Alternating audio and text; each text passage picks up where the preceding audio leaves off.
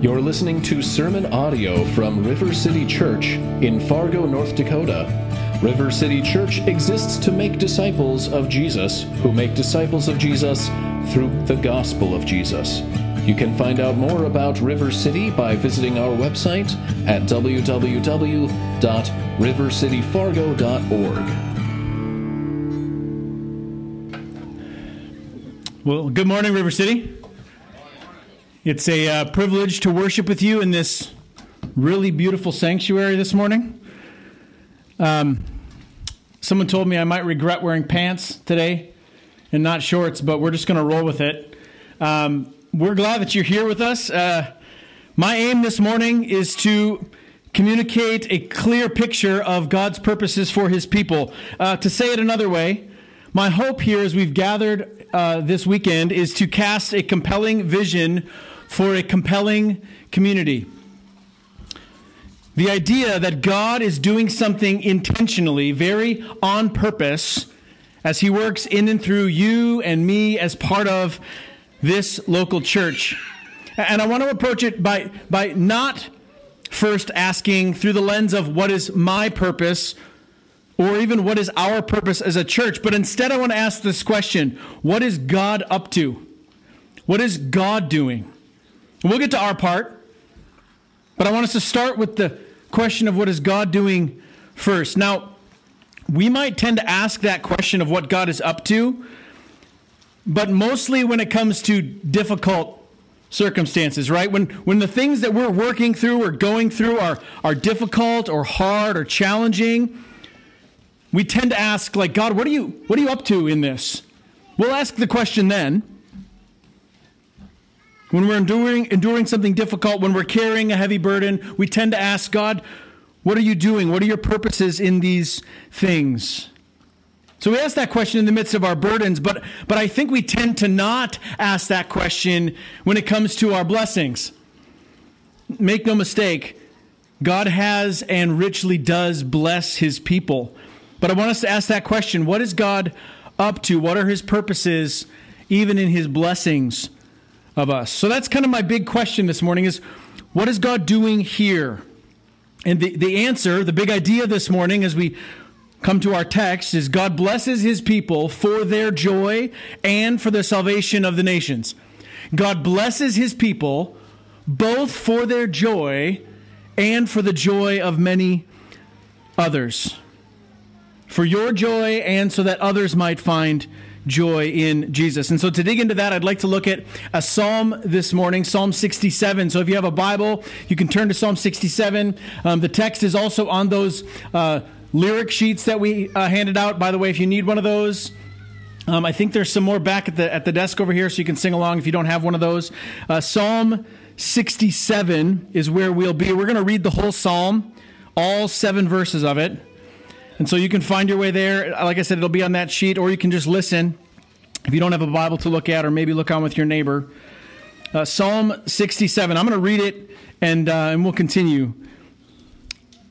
Psalmist says, To the choir master with stringed instruments, a psalm, a song.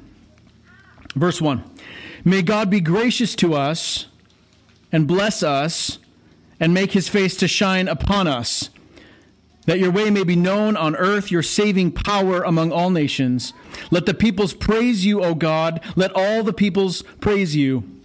Let the nations be glad and sing for joy, for you judge the peoples with equity and guide the nations upon the earth. Let the peoples praise you, O God. Let all the peoples praise you. The earth has yielded its increase. God, our God, shall bless us. God shall bless us. Let all the ends of the earth fear him. This is God's holy word for us this morning. Would you join me in a quick word of prayer? Father, we thank you for this glorious day, and we ask that by your Spirit, your word would do its work in us, that you would apply to us what you've revealed to us from your word, that we might be equipped, that we might be freshly filled with joy as we recognize, receive, and walk in your rich blessings that you've given us. Pray all this in Jesus' name. Amen. Now, a word that shows up here both at the beginning and end of Psalm 67 is that word bless. And I think we have a weird relationship with the idea of blessing. I don't know if it's our enlightened Western culture. I don't know if it's something uniquely American or Midwestern, but I think we have a weird relationship with the whole idea of blessing. Here's a couple of ways I think we tend to get it a little twisted up. Uh, on the one hand, I think blessing, the idea of blessing gets downplayed, right? And I think that's partly the result of our culture, partly because of our rugged individualism, our cultural work ethic, which I would argue aren't necessarily bad things. But because of those things, I think we take kind of a naturalistic view, a self sufficient approach to all the good things in our life. Let me give you an example. We approach things that are good or things that we receive that are good from the perspective of, I did that. Take, take food, for example, right? We're sitting down for a good meal, and our first thought is, I made this. Or maybe if you didn't make it, maybe you're sitting down because you're at a fancy restaurant and someone else made it. You're like, but I paid for this. Right? I bought it. I'm paying for it. I made it. I can enjoy what it is, but it kind of circles back to me. Right? We can view material wealth from the perspective of, well, I worked hard for that. I earned that check. Right? We can approach accomplishment or success from the perspective of self congratulations. Good for me. Right? Now, I'm not saying that those things aren't true. It's good to work hard right? It's good to, to celebrate when you uh, set a goal and reach that goal. Those are good things. But, but hear me, they're secondary. They're secondary. Because we have no food if God does not make the food grow. We have no ability to work or earn a living if God does enable our minds to fire or our hearts to beat or our lungs to breathe in and out and our hands and our feet to move right? So, so on the one hand, our idea of blessing is limited often or diminished to a human focused, a me focused, kind of naturalistic, we create our own blessings kind of approach. I think that's one way we kind of, if I can say it this way, fall off into the ditch of misunderstanding blessings. But I think there's another way we maybe have a, an awkward relationship with this whole idea of blessing, and that's we conflate which means we mingle blessing with happiness. Here's what I mean when things are going well for us, when life is good, we take it as a one for one sign. When life is good, we must be hashtag blessed. We must be because everything's, everything's, we're killing it, right? Must mean we are blessed. When things are good, we're happy. When things are not good or when things are hard, we start to think and I think we start to live as if, well, somehow God has removed his hand of blessing on us. That's why things are hard or that's why we are experiencing suffering. And, and then we end up functionally believing that God has abandoned us. Good equals blessing, hard equals no blessing.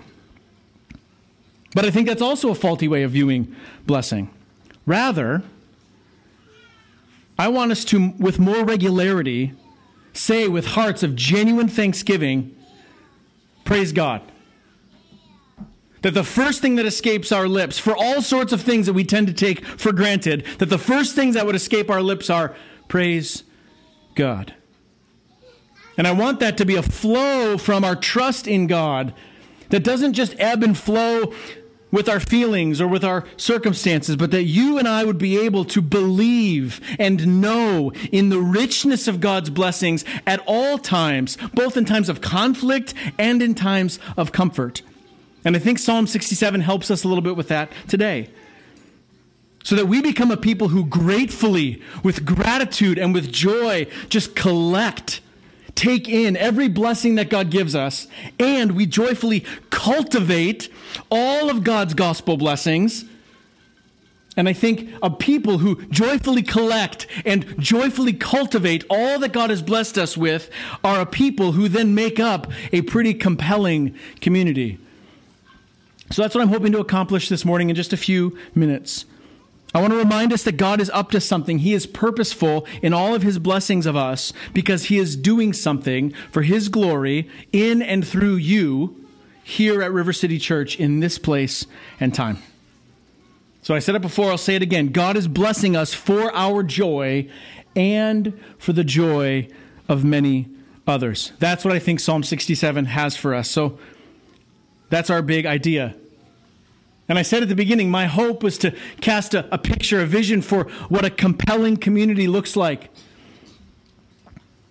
God is blessing us for the joy of others. So just I just have two points as we work our way through the text this morning. Psalm 67, just two points for what I'm calling a compelling community. I've already told you what they are. Maybe you heard them. For those of you who are taking notes, here they are. They both start with C.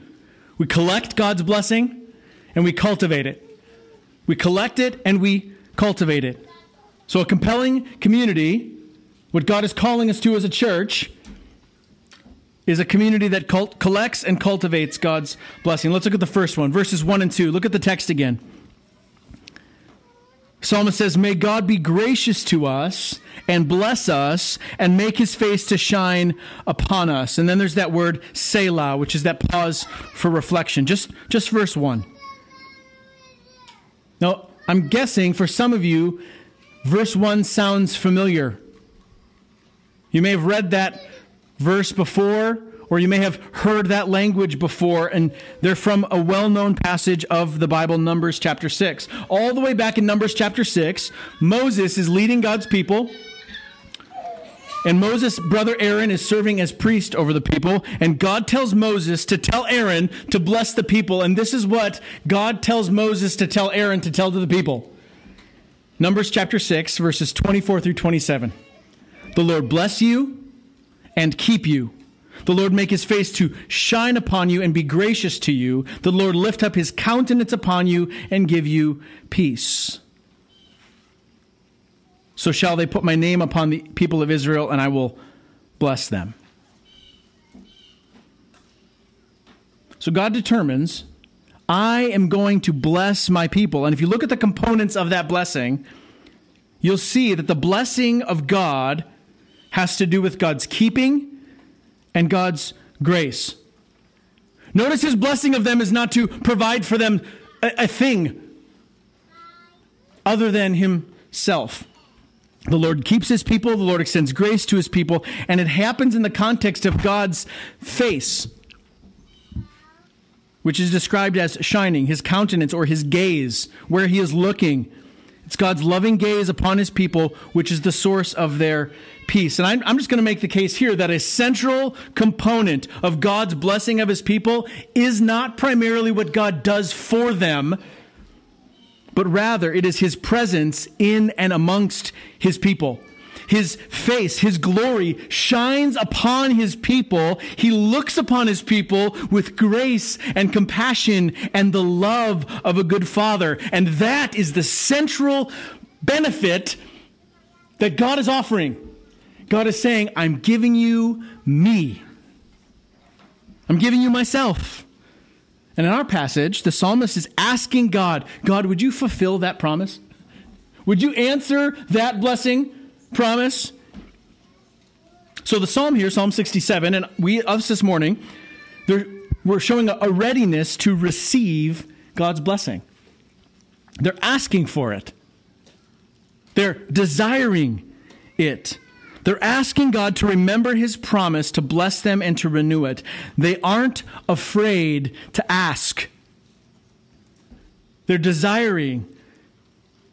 And they, they want to collect, they want to take and hold on to and, and make it theirs all of God's blessing of them. And I think this is the part that kind of presses on our, our broken understanding of blessing sometimes. Because I think sometimes we operate as if we aren't sure we actually need it or we aren't sure that we deserve it. So we don't ask.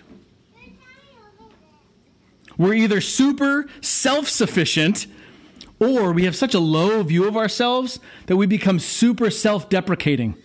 And in both extremes, we fail to ask for God to actually bless us so that our storehouses are full of God's blessing, and instead they sit empty. We have empty pantries so often because we didn't even ask God to make his presence known among us.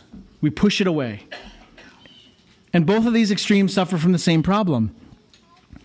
They're looking at God's blessing through the lens of self. Either I don't need it or I don't deserve it. And so it really just boils down to the root sin of all of us pride. it's, it's pride. But here's where I think a right understanding of God's blessing helps us in both directions, in that it forces a little bit of humility, which is good for us. Because it seems that when it comes to God blessing his people, it's less about the people and it's really all about God making his presence known. God is primarily concerned with giving of himself. And so if God is central, then neither our perceived self worthiness nor our unworthiness is central. God is central.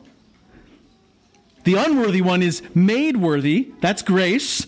And the one who thinks of himself worthy on his own is humbled, that's God's mercy, by the white hot glory of God in the face of Jesus, who alone is the worthy one and who welcomes in the sinner, making them into saints. There's a great quote by C.S. Lewis talking about humility. He says, Humility is not thinking less of yourself, it's thinking of yourself less. And I think that helps us here because part of our issue when it comes to thinking about God's blessings is that we think of ourselves far too much. We see everything through the lens of me, and when we do this, it ends up distorting everything.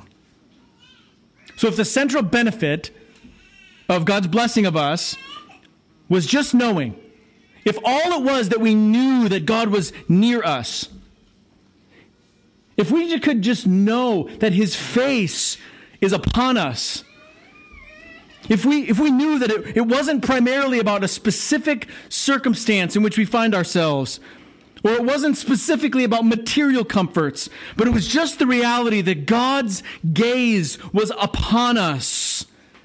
That we could know that He sees us, that He holds us, that He promises He'll keep us, that His grace is available to us. Then I don't know about you, but I think that that would benefit us to gather up as much of that truth as we can hold on to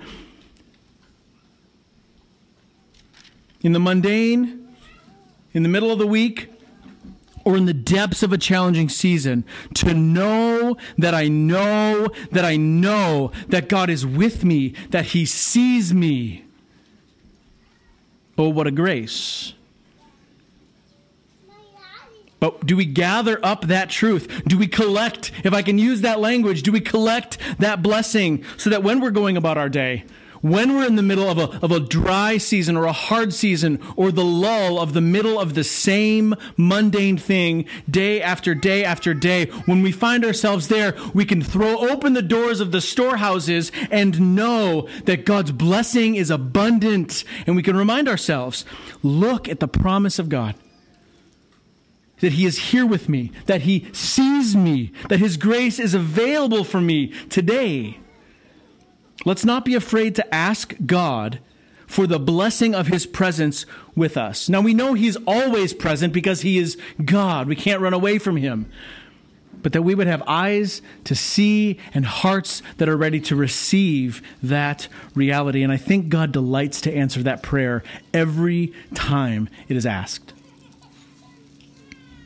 One more thing before we move on to the second and final point from our text this morning. Look at verse 2. Psalm 67 May God be gracious to us and bless us and make his face shine upon us, comma, that.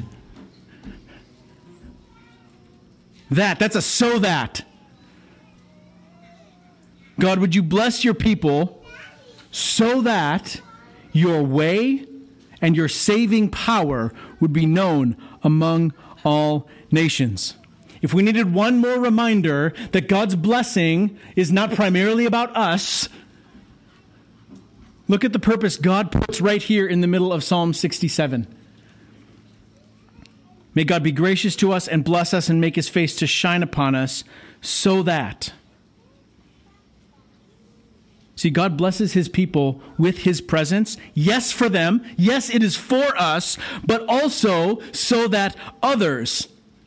When the Bible, particularly in the Old Testament, uses the word nations, it's speaking of people outside of God's covenant people. So, so follow the train of thought. God blesses his people with his presence so that the nations might know him.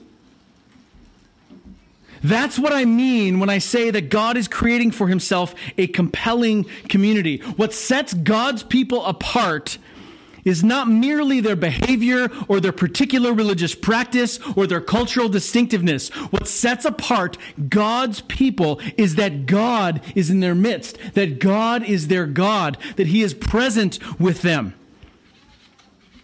So, when you and I, in our personal lives, in our homes, in our workplaces, in our classrooms, when we gather together and worship like this in all these places, when we live as if God is present among us, that says something about who we are.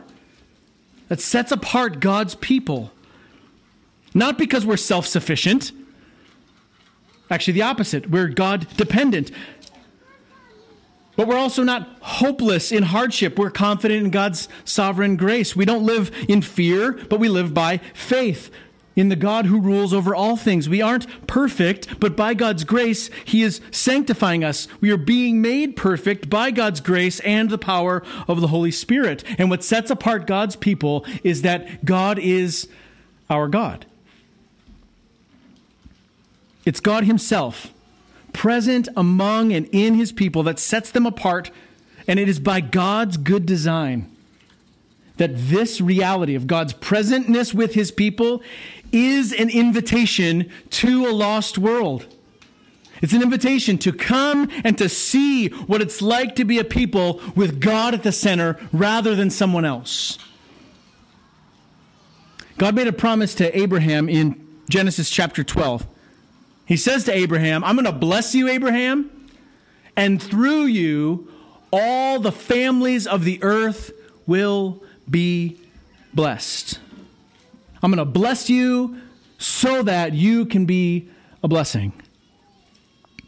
So you and I can pray along with Psalm 67 O Lord, would you be gracious to us and bless us? Would you make your face to shine upon us, and through us would you make your name and your saving power and your gospel of grace visible and known to others? We collect God's blessings so that they might be on display to everyone around us, so that God's grace might be known. But there's five more verses in Psalm 67. Let's look at them now. We collect the blessings of God and we cultivate them. Look at verse 3. Let all the peoples praise you, O God. Let all the peoples praise you. I, I, I, like the word cultivate, not just because it also starts with a C and is easy for me to remember, because I think our relationship with God is often like that of a gardener or a farmer. It's actually an illustration that shows up regularly in Scripture. God supplies the seed, God supplies the soil, God supplies the rain and the sun. God gives the growth of the plant. And yet we have this responsibility to do things like till the ground and pull the weeds and harvest the fruit in season. But every bit of it is dependent on God. The gardener or the farmer cultivates what God provides. Now, there might be lots of ways to cultivate what God provides. Psalm 67 gives a really practical way to cultivate the blessings of his presence among his people. We see it in a couple of words here. Look again at our text, verse 3. Let the peoples praise you, O God. Let all the peoples praise you. Let the nations be glad and sing for joy. Verse 5. Let the peoples praise you, O God. Let all the peoples praise you. There's a little song sandwich here if you saw it. Right? Four times in these verses, we read the word praise, honor, commendation, worship. And one time we read specifically sing. So verses 3 and 5 are a declaration that God is worthy of worship and is a call to all people of the earth to worship the living God. And specifically, there are a few things for which God is worthy of praise. Verse 4 You judge the people with equity, and you guide the nations upon the earth. We're not going to get real deep into this, but let me just say it this way God is righteous, He judges with equity. We looked at that at Psalm 50 last week. And He guides by revelation. He's given his word. God judges the people with equity, the psalm says. That, God, that means God is perfectly fair in all of his judgments. As we read last week in Psalm 50, as Kevin opened up God's word for us, God is just and will bring about full and final justice on the earth. God gets the last word over everything that happens under his creation. And this, Psalm 67 says, is a cause for singing. Some of you don't like that. You're like, but I don't like to sing. I don't care. Psalm 67 says you should sing. Right? And sing to God and praise Him for His righteousness, for His equity in His judgment. He is fair and never wrong in His judgments. Oh, how righteous and just you are, O Lord. And at the end of verse 4, it says, You guide the nations upon the earth. I don't know about you, but a quick Google News search, and you might question whether or not the psalmist knows what he's talking about. Right? It seems the nations are in turmoil and in conflict and in chaos. But here's what I think the psalmist is saying, at least in part. The nations have cause to sing for joy because you have made yourself and your will known to guide the nations if they would receive it. Hebrews chapter 1 spells it out this way. Long ago, many times, in many ways, God has spoken to our fathers by the prophets. So God spoke to his people and ultimately to any who would listen through Moses and the prophets. God revealed himself in what we have in the Old Testament. So, at least part of what the psalmist is saying here is you've given guidance, God. You, have given the prophets, you've given your word through Moses, your law through Moses, not just to the people of Israel, but you've given guidance to the nations through your revelation. Made yourself known, made your ways known. There is truth and life in God's word and wisdom by his spirit. That's what I think the psalmist is saying here. Sing for joy, all you nations, because God has not left you in the dark. He's spoken to you through his word, if you'd receive it. Praise God, for he is a righteous and good God who judges with equity, and he has revealed himself and his will through his word so that all the peoples of the earth might have guidance. And the psalmist says, This is worthy of praise. And then the psalmist closes verses 6 and 7. The earth has yielded its increase. God, our God, shall bless us. God shall bless us. Let all the ends of the earth fear him. Did you hear that? There's a confidence in that verse. Our God shall bless us. There's trust here and hope here in this verse that God will answer this prayer for continued and final blessing. And so that's where you and me, reading this psalm through the lens of a risen and crucified Savior in Jesus, can lean on what the rest of Hebrews chapter 1 says. I just referenced a minute ago. Long ago, in many ways, God spoke to us, to our fathers, by the prophets. But in these last days, God has spoken to us by his Son, Jesus whom he appointed the heir of all things, through whom he created the world. He is the radiance of the glory of God and the exact imprint of his nature, and he upholds the universe by the word of his power. That's Hebrews chapter 1, verses 1 through 3. Jesus ultimately is the fulfillment of this prayer of blessing from Numbers chapter 6 and from Psalm 67. Here's how I got there.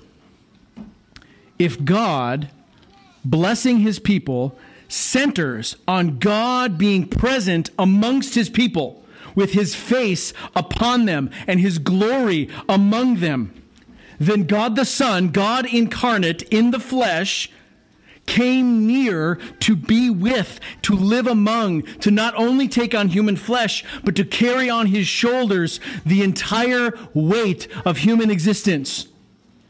And he bore in his own body the pain and punishment for humanity's sin, to bear our curse through death, destroying death, and then rising again to glorious and victorious life, who right now reigns in glory at the right hand of the Father, who has redeemed and is redeeming a people to call his own who will come back in glory. This is a fulfillment of the blessing of Aaron and the prayer of Psalm 67. God shall bless us.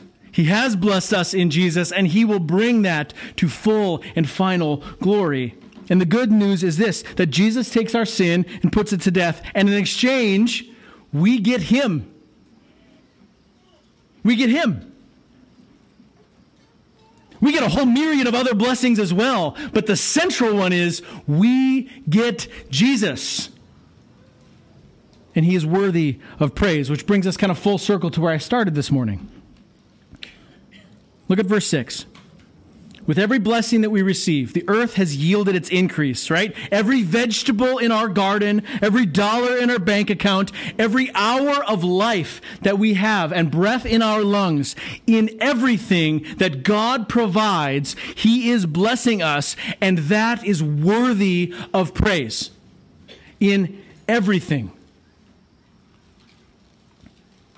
I am far too slow to say, Praise God. I don't want to be. In everything that God provides, He is blessing us and He is worthy of praise. And a people, a community that is confident, that is sure of the goodness and grace of God, a people that are vocal in praise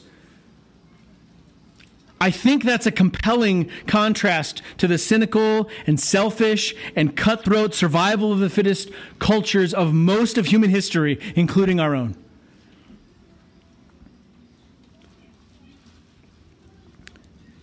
Um, in his book, uh, Let the Nations Be Glad, uh, John Piper writes about the importance of missions. Excellent book, by the way. I highly recommend it. God's evangelistic work among the nations. But he opens his book like this Piper says, Missions is not the ultimate goal of the church, worship is. Missions exists because worship doesn't. Worship, he argues, is ultimate, not missions, because God is ultimate, not man. When this age is over, and the countless millions of the redeemed fall on their faces before the throne of God, missions will be no more. It is a temporary necessity, but worship abides forever. Worship, therefore, is the fuel and goal of missions. It's the goal of missions because in missions, we simply aim to bring the nations into, and I love how he says this, the white hot enjoyment of God's glory. The goal of missions is the gladness of the peoples in the greatness of God. So, my prayer for us as a church is that we would grow in this season in our praise of God, that our gladness in the glory and majesty of God would increase, that we would be brought into the white hot enjoyment of God's glory, that we would be more glad in the greatness of God, that we would seek God's blessing. And by blessing, I mean not merely material blessing, but because we desire the giver more than the gift, that we would seek God's face, that we would desire more and more to be in His presence.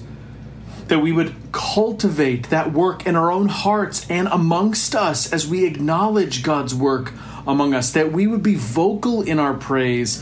Yes, in corporate song to be sure, but that in our everyday conversations around the dinner table and in community groups and at our workplaces, that we would be quick to say, Praise God when we see his hand at work in big and small things for all of his blessings in our lives. Let us be first among the peoples in praising God. And my desire is that we would see our place here at River City as a people who are loud in our praise of God and we are passionate in our pursuit of others, that they would join us in praising God. Oh God, that you'd continue this work among us, that you would be gracious to us, that you'd let your face be upon us, and you'd bless us, that we might be a compelling community, inviting others to experience your grace to us in Christ. Amen. Amen. Let's pray.